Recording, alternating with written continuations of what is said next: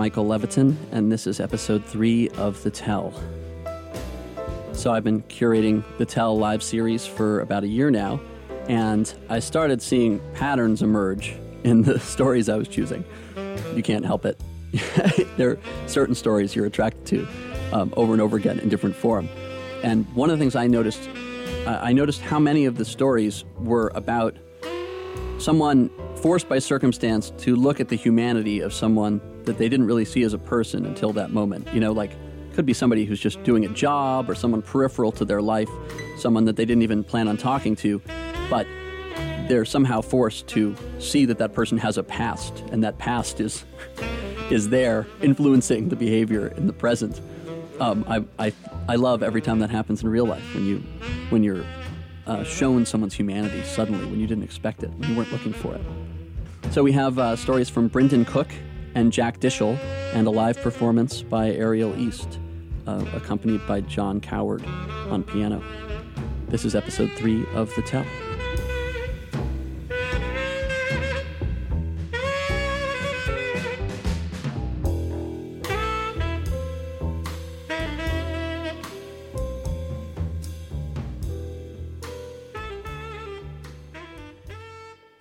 There was this period of time where I found myself kind of uh, going back and forth from uh, DC and, and uh, New York, and uh, I'm an expert at the megabus. So I, I, um, I, I, had come down to Maryland for some business, like for like a day, um, and my like dad and my youngest brother were like away, and it was just my mom uh, at, at home, and uh, I came and I was gonna leave the next day to New York, and my mom's all like, "Brendan, stay, stay."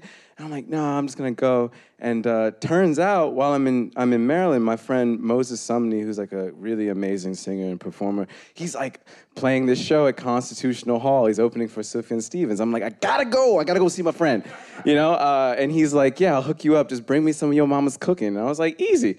So my mom, like, you know, she like cooks some stuff and. Uh, we go to go over to Constitutional Hall, watch the show. It's great, you know. Like Moses and I were hanging out, we're drinking and stuff, watching Sufjan Stevens. We're crying about parents and things, and um, I'm feeling great. And I'm like, you know what? I'm going back to New York tonight. You know, I'm like, I haven't bought my ticket for the next day. Um, I'm just gonna like do a red eye, which I've never done before. I always like go early in the morning, but I'm like, I'm gonna get like a midnight bus. I'll be in the city at like five or six. The sun's rising. I'll just I'll make it up to like Harlem. That's where I was living back then. Uh, by like seven, and I'll just start my day, or I'll just go to sleep, or whatever. I'm unemployed. It's cool. So, um, so um, I like text my mom. I'm like, hey, so I'm gonna I'm gonna go. I'm just gonna I'm gonna dip. I didn't bring any bags. I'm gonna dip. She's like don't take a a, um, a, a red eye bus. Like you don't know the like people. Like it's a whole nother thing. I'm like, mom, like. Like it's cool, it's chill. Like I, I like no one messes with me on the street because I'm like listening to music and I look crazy. Like no one ever, no one ever bo- like bothered me. I, I mean, I've been bullied by like people who are bigger than me because I'm not like that big of a guy. But I was cool about it, and I kept trying to tell her like it, it'll be fine, it'll be fine. So um, I leave Constitutional Hall, I go to Union Station, and uh, I'm waiting in the bus line. I'm like texting her. I'm like, it's cool, mom, getting on the bus. You know, I'm listening to some Prince or something like that. I'm like, yeah, it'll be tight. Um, and the thing about the megabus is that you know it drives from DC to Baltimore to sometimes Boston or like Philly and Delaware or what have you, not in that order, and then you get to New York. So this ride happened to stop at all of the stops, and uh, I got myself a reserved seat up in the top window side because I'm like, you know, uh, if it's a red eye thing, I'm gonna enjoy it. I'm gonna like have some kind of like you know exclusivity here, and usually people don't choose to buy the reserved ones, so you sometimes get left with like a free row. If y'all know what I'm talking about, no. Yes. So I mean, I mean, we're like rolling through these cities. I've I've got like 86% on my phone. I mean, I'm listening to like Bruce Springsteen, Nebraska. Like I'm just using up all the, the social data I can muster up, and I know that my mom pays that bill, so we're on a family plan. And I'm like, damn it, but I'm gonna do it. Um, we go through Delaware. No one sits next to me. I mean, I've got my leg like stretched out. Um, we go through like you know Baltimore and everything. No one sits there. I'm really living it up. Um, around like three o'clock rolls in and we stop outside of 7-eleven and we're in philly and like there's nowhere else to sit but the empty vacant reserved seats and uh, i don't know if you guys in new york are familiar with dipset or like the diplomats like Juelz Santana jim jones Cam'ron. So like this dude comes and sits next to me, this really big guy who's like Cam'ron. It sits next to me, and I'm like, ah, fuck. So I don't have any more space. I like put my legs up on the uh, kind of thing on the rest, and I, I had the armrest, but I do this kind of thing where I'm compensating. So I take the edge of it, because I'm like still trying to be like, hey, I'm gonna give you your space, but like, I deserve a little bit, yeah. Uh, so I keep my arm there, and like at this point, it's really late at night and like the bus is a whole nother place. People are sleeping, snoring. I swear someone was smoking all the three S's. Um, and uh, this guy, um, I had my arm there, and I like watching the road. I'm listening to music. I'm at like 30 something percent on my phone. And uh, I just feel this feeling that feels like a spider crawling on me or something.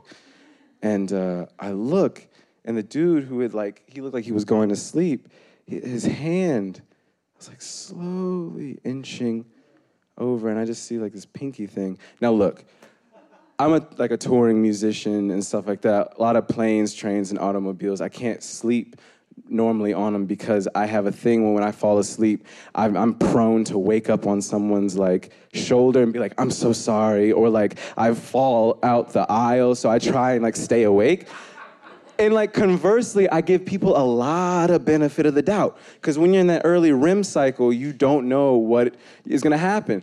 And I was like, oh man, this guy's just trying to go to sleep. So I would just like shake his hand off or something, and he would like reposition. Uh, like another minute went by, and I'm like still there, and then I feel the spider again. And I see this hand thing. I shake it off. I give him more benefit of the doubt, like, yeah, he's just trying to fall asleep. But if it happens again, I'm gonna say something. I'm gonna say something. You know, which is a lie. Mind you, he's a bigger guy, you know, it's whatever. And um, it happens again.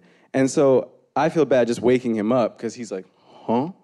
And I'm like, hey man, I'm, I'm sorry, I know you're trying to sleep, but like your like your hand keeps like, you know, coming over my my hand. I don't know if you so, you know, he's like he's like, oh all right, my fault, my fault. I'm like, yeah, it's cool. It's cool, man. It's cool. So um, I just take my arm out of the equation, clean out of the equation, clean out of the equation, and um, then I just feel this other thing. He's sitting to my left. I'm on the inside, right? It's really tight up there. If really, if you've been on the megabus in the top row, you know what I'm talking about. I just feel this thing on my left leg, like going up and down and up and stop and down. And I was like, you know, man, the rhythm of this is just, it's just wrong. So then I'm like, okay, hmm.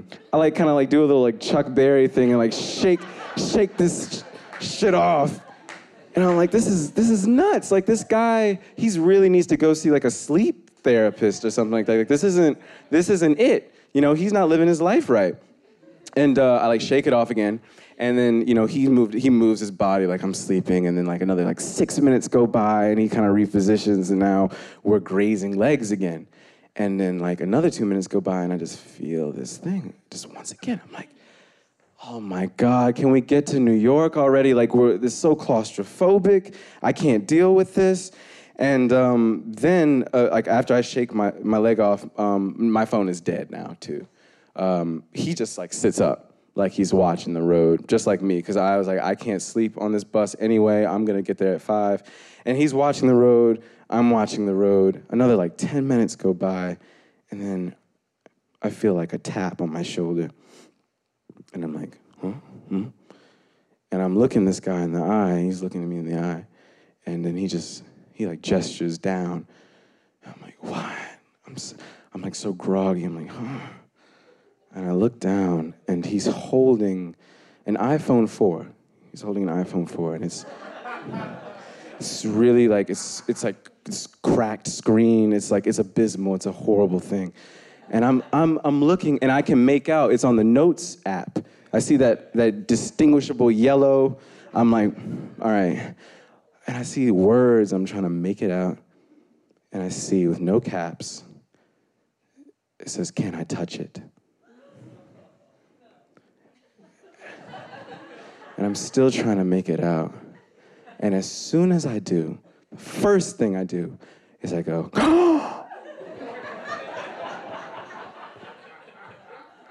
and then there's a beat. There's a little beat. And uh, in that beat, a lot of stuff floods into my mind. And I, uh, and I, but I'm looking at, I turn to him and I go, no. And he's looking at me like, oh, so you not, you ain't not. And he's like looking at my shoes. I'm like wearing these shoes and stuff. And I'm like thinking, there's this pause, and all everything just floods back. The whole the last two hours I've been with this guy flood back, like the hand thing, the, like the leg thing, and I was like, oh man, I've been like courted for this thing. But then a lot of other thoughts came to me, and I and I and I like looked at this guy and I thought about this guy, and I never, part of the shock was that I never would have expected this kind of like interaction from when he stepped on the bus. The most I was thinking about was like, damn, I can't stretch out in this like seat anymore. But I was like, I imagined what this man's life is like. I mean, we picked him up in downtown Philly. I mean, he's the most thugged out dude you could like imagine. I mean, he had ice and all kinds of stuff, and like, um, I just know what it's like you know, in the black community, in every community. Because what so much of the civil rights movement is about and consciousness is about is getting people to understand that black folk, like brown folk, like Asian American folk, Asian folk, every kind of people, we're all multifaceted, right? And then thusly we all belong in one group of people. But that comes with the understanding that we're all layered, right? And I know how repressive homosexuality works, especially in my community. And I was like, the last thing I'm gonna do to this guy, the last thing I'm gonna do to him is shame this man about anything. Because then I looked at that sentence he sent me, and it was just, can I touch it with no question mark, how innocent it comes off. And really, he just thought I was a, another guy like him. And I was like, this might be the only place that he can really explore that because when he goes home, no one, no one is, is gonna tolerate that stuff, even though plenty of people are probably on the low. That's like the way that it works. So we get off the bus, we're like FIT, and like I'm looking around, like where where is this guy? I like peek back, and he's like got his Knicks hat on, and he just ducks back behind the corner, and he's like super secretive. And going forward in my life, like I found like I dealt with this thing in like three ways. The first way, I was just in shock, and I was like hitting up my mom, and I was like, not only were you right, but like the craziest thing just happened to me, mom. Like, what? And then I went through this other phase where then I like try to like turn it into this like this crazy thing happened to me like as a joke, you know, and like my friends like we ended up like making a song was like five, six, seven, eight. Hey, you man on the bus, come over here and exactly. So, and then the third, the third thing that happened was like all those micro thoughts really all came back. And there were times when I like just broke down in tears thinking about this guy and how many people like end up like you live your life like that. Or you have to you i don't know man. It's just it's tough. Um, but yeah that's that's my story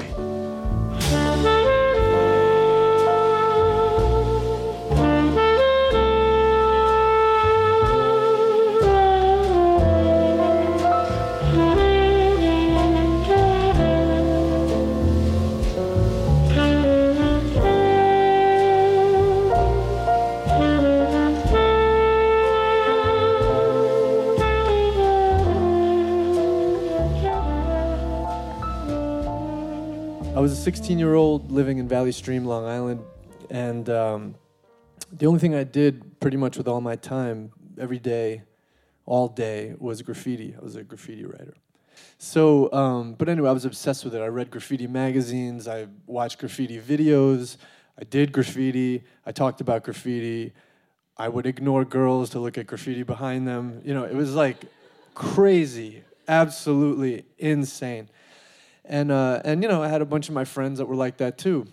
The thing that's really cool about graffiti is that it's not just like uh, you know, like when you play music, a lot of the time it's you get a lot of the same type of people that do something. You know, in graffiti, it was like I was friends with a 14 year old Puerto Rican kid from Brooklyn. I was friends with like a 35 year old guy from the Bronx who, for some reason, wanted to talk to me all the time. You know, and I, I had I had a, a nice wide array, of races, ages. We were all cool. We all loved doing it, and we were united by it. You know, so. I lived in Valley Stream though, which sucked for graffiti. It was Long Island. Nobody good there except me. no, not really. I wasn't good either. But I was trying to become good. And so every Saturday and Sunday, I would wake up at like, you know, 5 a.m., 4.30 a.m., load up my backpack full of, you know, like 50 pounds worth of Krylon and Rust-Oleum and put, walk a mile to the Long Island Railroad, sit on the train with my friend. This particular weekend, I was with my... Uh, Turkish friend, my, my Muslim friend, a, a Muslim and a Jew, go to Manhattan and do graffiti. anyway, we're, uh, his name is Murder, by the way. Anyway, that was his real name. It was a different time. And, uh, and so Murder and I are on the train to Manhattan. me and Murder, and we and we uh, get to Penn get to Penn Station you know, we, we, we get off the train, we take the subway to the Upper West Side. There was a spot there called the Freedom Tunnels, which was a really interesting place because there's Riverside Park, which is beautiful, grassy, families, giggling, like frisbees, all that stuff. Then you go to the handball court, where there are guys, at that point, maybe they weren't in short shorts, but you know, they still would look weird to us now, like playing racquetball and stuff. And then to the left, there was a little chain link fence with a hole in it that other graffiti writers had cut. And you'd go through the hole, and it was like Narnia. The park is gone, it's completely silent, and you're in an endless wasteland of just rubble, concrete, brick, you know, metal coming out right under the West Side Highway. And uh, to the left is the entrance to the Amtrak tunnels where all the mole people lived. You know, that movie Dark Days was about that tunnel. It was like, if you want to kill somebody, go there. Like, that's, that's where you do it. Um, but on the other side of the handball court was a big, beautiful wall for us to do graffiti on. So we would go there, and as soon as we went through the hole, you stand on this little ledge with a pit of life threatening shit behind you, and, you know, go into the trance it was it was beautiful. So we're painting in our trance, you know, probably thinking things like, you know, I, I was for sure, and uh, I don't know about murder, but but uh, he was like he was like not that good, you know what I mean? So he was just like fuck. you know, but I was like, I was on a hero trip. I'm like, wait until they see this, you know?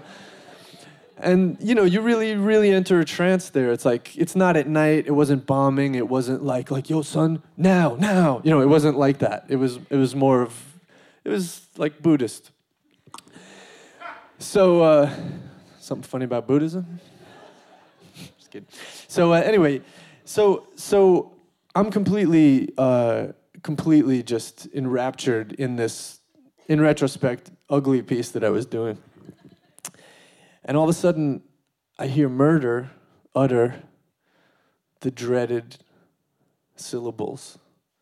Yo, 5 0. Yo, 5 0, 5 0. Cops, cops, cops, cops. I turn around and somehow a police car, not, not foot patrolmen, you understand, but an entire car had enough time to sneak up on us if I had turned around one time, I would have seen them this big, that far away, which is where they had to have started to reach us. And I would be like, oh, cops, let's get the fuck out of here. You know, didn't happen. The, f- the first time I saw them, they were right there. We're like, whoa, So I jump over the hole. I jump. I jump through the hole in the fence. Now hours have gone by. I left my bag, and the park is in full swing. It's like Saturday morning in the park, you know. And in, in my world, I'm just like rocking shit, and in their world, it's like softball, you know. So I had to run through a little league game with murder. And and me and murder are running for our lives. You know, I don't want to get arrested. My parents don't know I'm here, you know? I'm at someone's house, like playing Nintendo, as far as they're concerned. So I'm running top speed and I'm not an athlete, you know? And I literally have to like like get the fuck out of the way, kid, you know? I'm sorry that you're eight, but you're in my way. I can't get arrested because of you. So we're running through the park I turn around, I don't see the cops. I'm like, all right, we're good, we're good. Just keep going. Go up the hill, go up the hill. You'll lose them, it's gonna be cool. I turn around again, two cops. And not, not like, you know, we're not talking about 45 year old, like, like it's my last day before retirement cops. We're talking like fucking Captain America cops, like short haircuts, like Terminator cops, like, like, you know, like you're, I'm gonna lose. As soon as I see their bodies, I'm like, oh no, oh no. So I don't know why, but in my mind, I, I had this idea. I was like, while I'm running top speed, you know, there's like women like w- looking at us, cops behind us, parents yelling, and I'm like, I know what I'll do. I'm gonna take my shirt off, change my description which I did. Because in my mind, it was like, like, you know, attention all units. There's a skinny fucking idiot running through the park in a red shirt. Whoa, whoa, whoa, whoa. He's gone. Where'd he go? And I'm just like, yeah. So anyway, I'm running with I'm running with my shirt off. Murder. I just remember him being like, and I was, you know, I was like confused about what he was confused about. I'm like, what did you get, stupid? Anyway, so we're running as fast as we can. I turn around. I'm not kidding. One of the Captain America cops has found, I don't know how, I don't know if he kicked her off it, but he is now riding a little girl's bicycle perfectly in hot pursuit of me. And at this point, I think I may have slowed down just to be like, what? you know? And he gains on me. He closes the gap like easily, you know, just a little extra humiliation. By the way, I didn't like having my shirt off at this time. I never would have done it. Like in any, I was, I, was, I weighed like 45 pounds. So you know, they may have been like, "There's a starving guy running. he's been trapped in a basement." So, so uh, anyway, the, uh, one of the cops, like, as he's pedaling, with total like calm, he goes, "You may as well just stop now." and I, I, that's what I remember is the calm in his voice. Like it was just like, you know, it's like someone who's ready to checkmate you. Like, should I do it now? in the time it took me to think about whether I should stop running or not, this guy in one fluid motion from the child's bicycle, dove off. like in slow motion, like cameras around him, like, you know, basically with his eyes closed and just like tumbled onto me, you know, got his knee on my neck or whatever, like the special ops training, you know, whatever, like military training facility he just got there from. And the first thing he says to me with his knee on my back is, You're a pretty big guy, huh? I'm like, fuck shit, don't talk about my body. Murder gets caught too. So now Murder and I are getting paraded back through the children's baseball game to the applause of everyone there. Like literally, I, I remember like a dude with like a newspaper like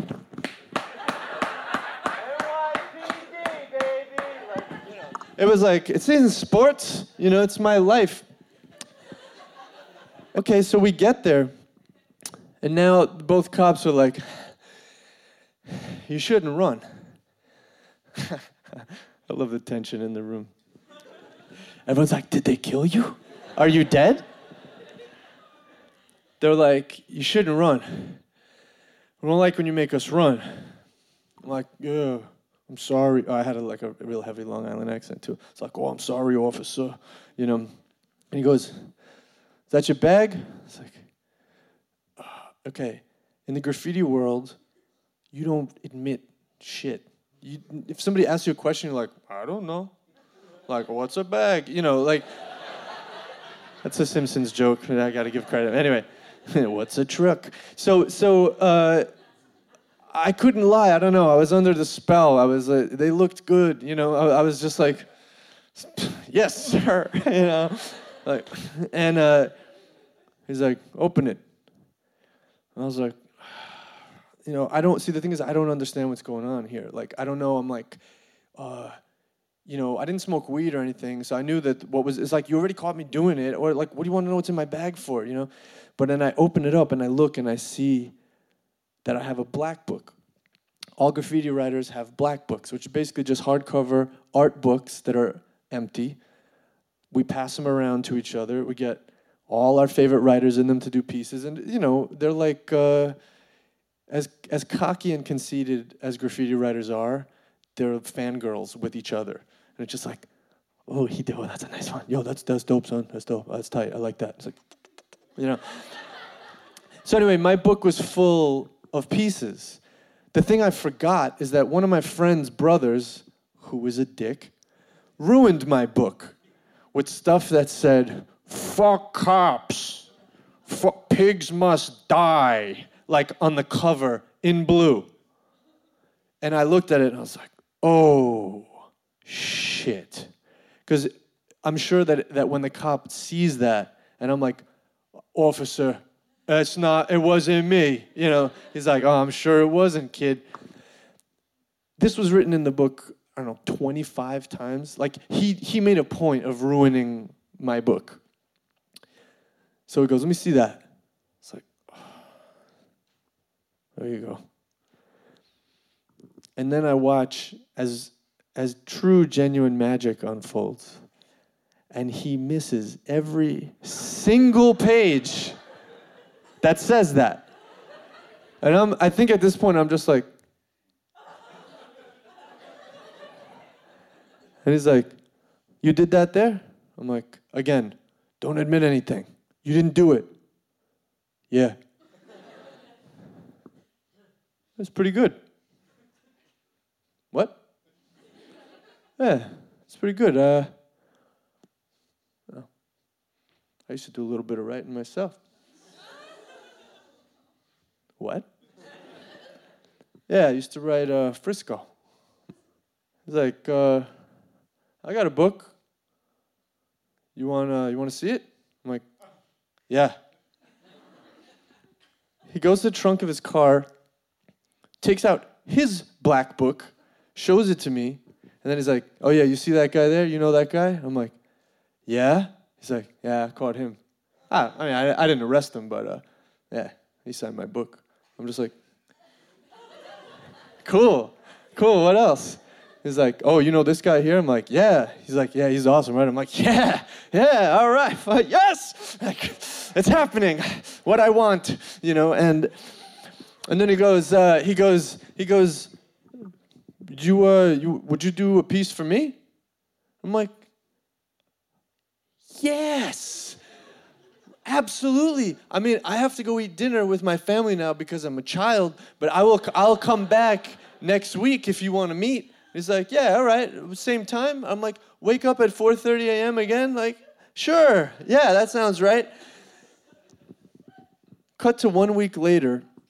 We meet up. He's like, "Hey." I'm like, "Whoa. Johnny McGinty, what the fuck? What's up?" We go to the tunnel he takes out spray paint that he confiscated from another writer. He goes, "Hey, go make it, make it silver, make it, you know, make it nice." I'm like, "Oh, I'm gonna make it nice for you. I'm gonna make it real nice for you."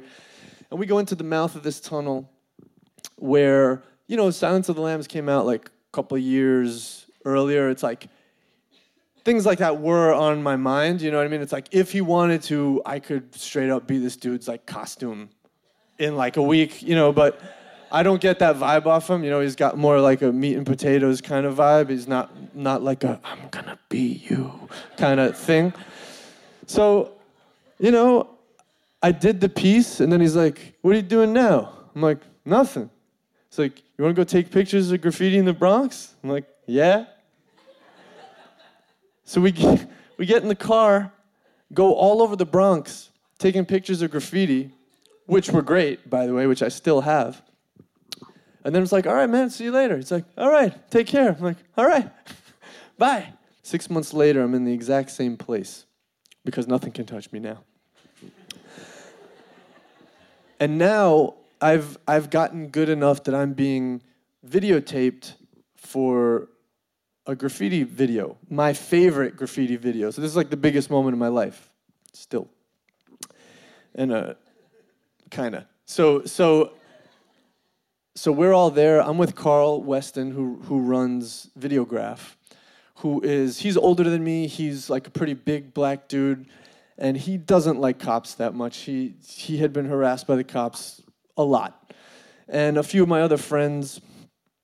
And right in the middle of me being interviewed with my face all masked up, being like uh, answering questions, I was basically doing impressions of the tough graffiti writers that I'd watched videos of so that when they saw me, they'd be like, oh, he's tough too. So it's like it was basically my first acting job because I was just like, what do I think about legal graffiti? Um, I guess it's not graffiti. I mean, if you ask me, you know, I mean, people could do what they want, but it's like that.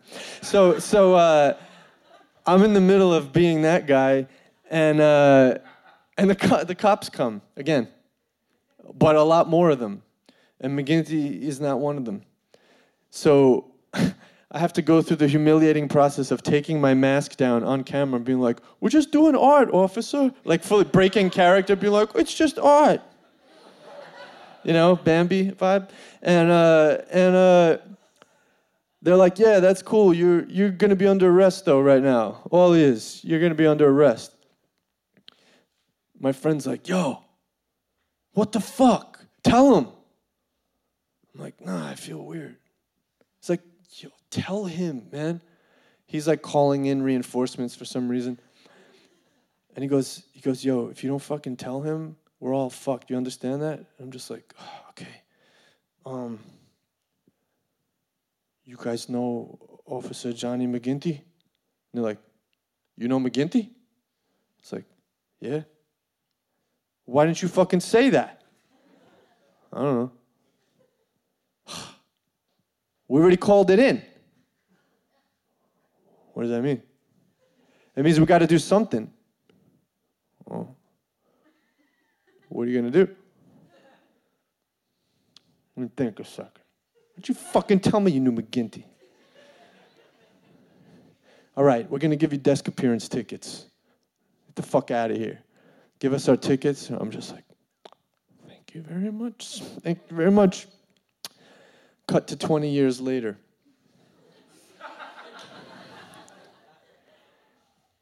I get an email. I just put up my website, put up all my videos, music stuff on there, and I also put up my graffiti with my tag. I get an email with a picture of a Frisco piece. It was him.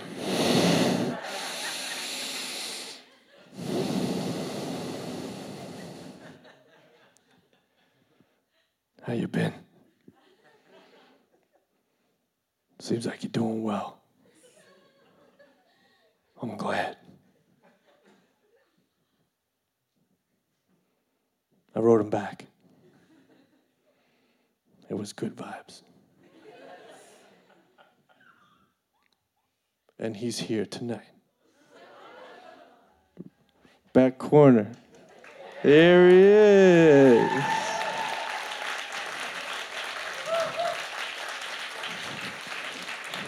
Thank you. Yeah. Yeah, if you ever uh, you ever need to get out of anything,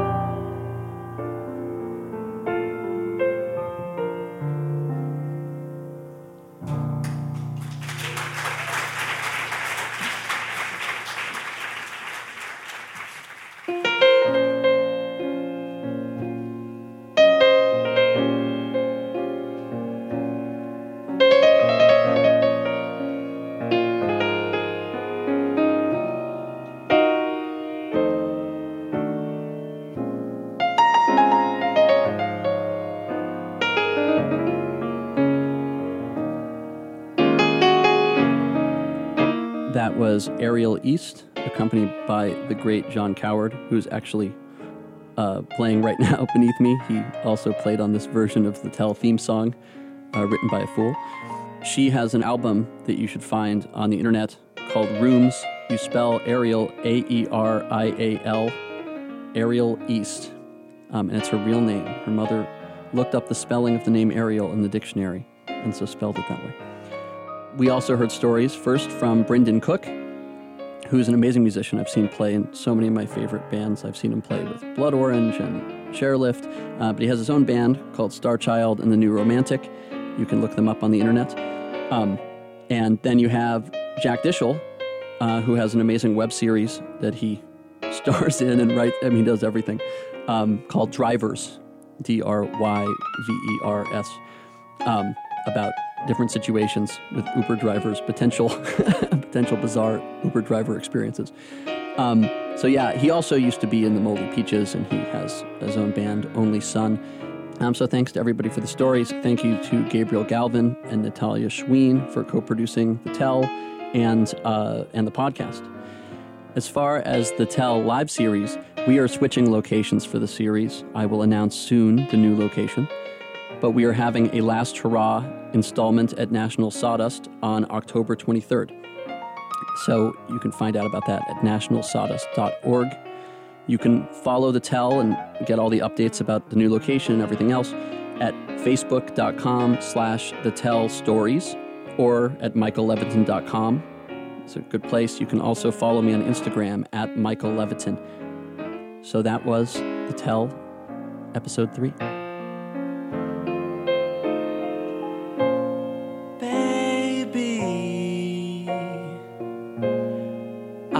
Your story. A story you won't tell.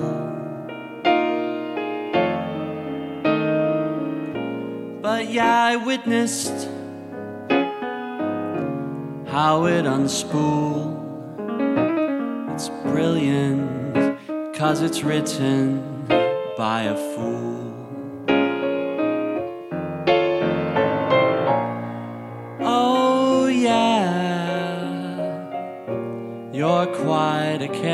The girl who broke the rules. Got her comeuppance, lost her cool. It's brilliant, cause it's written by a fool. You're writing by accident. You're crying for lack of sense. At the ending, when the plot is spent, you'll be the only one who won't understand just what it meant. Don't care about your grammar. I like your twists and turns.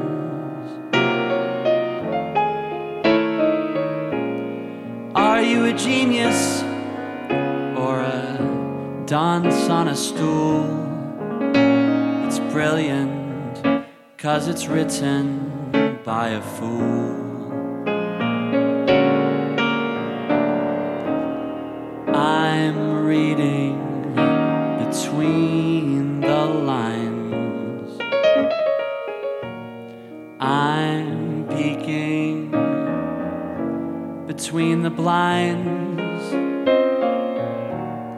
I'm seeking a fitting rhyme about what a tragedy it'd be if you were mine.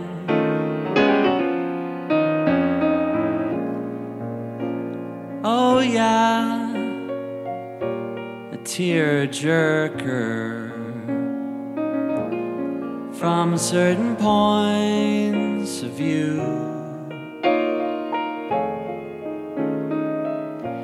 It teaches a lesson, they should read it in school. It's brilliant, cause it's written by a fool.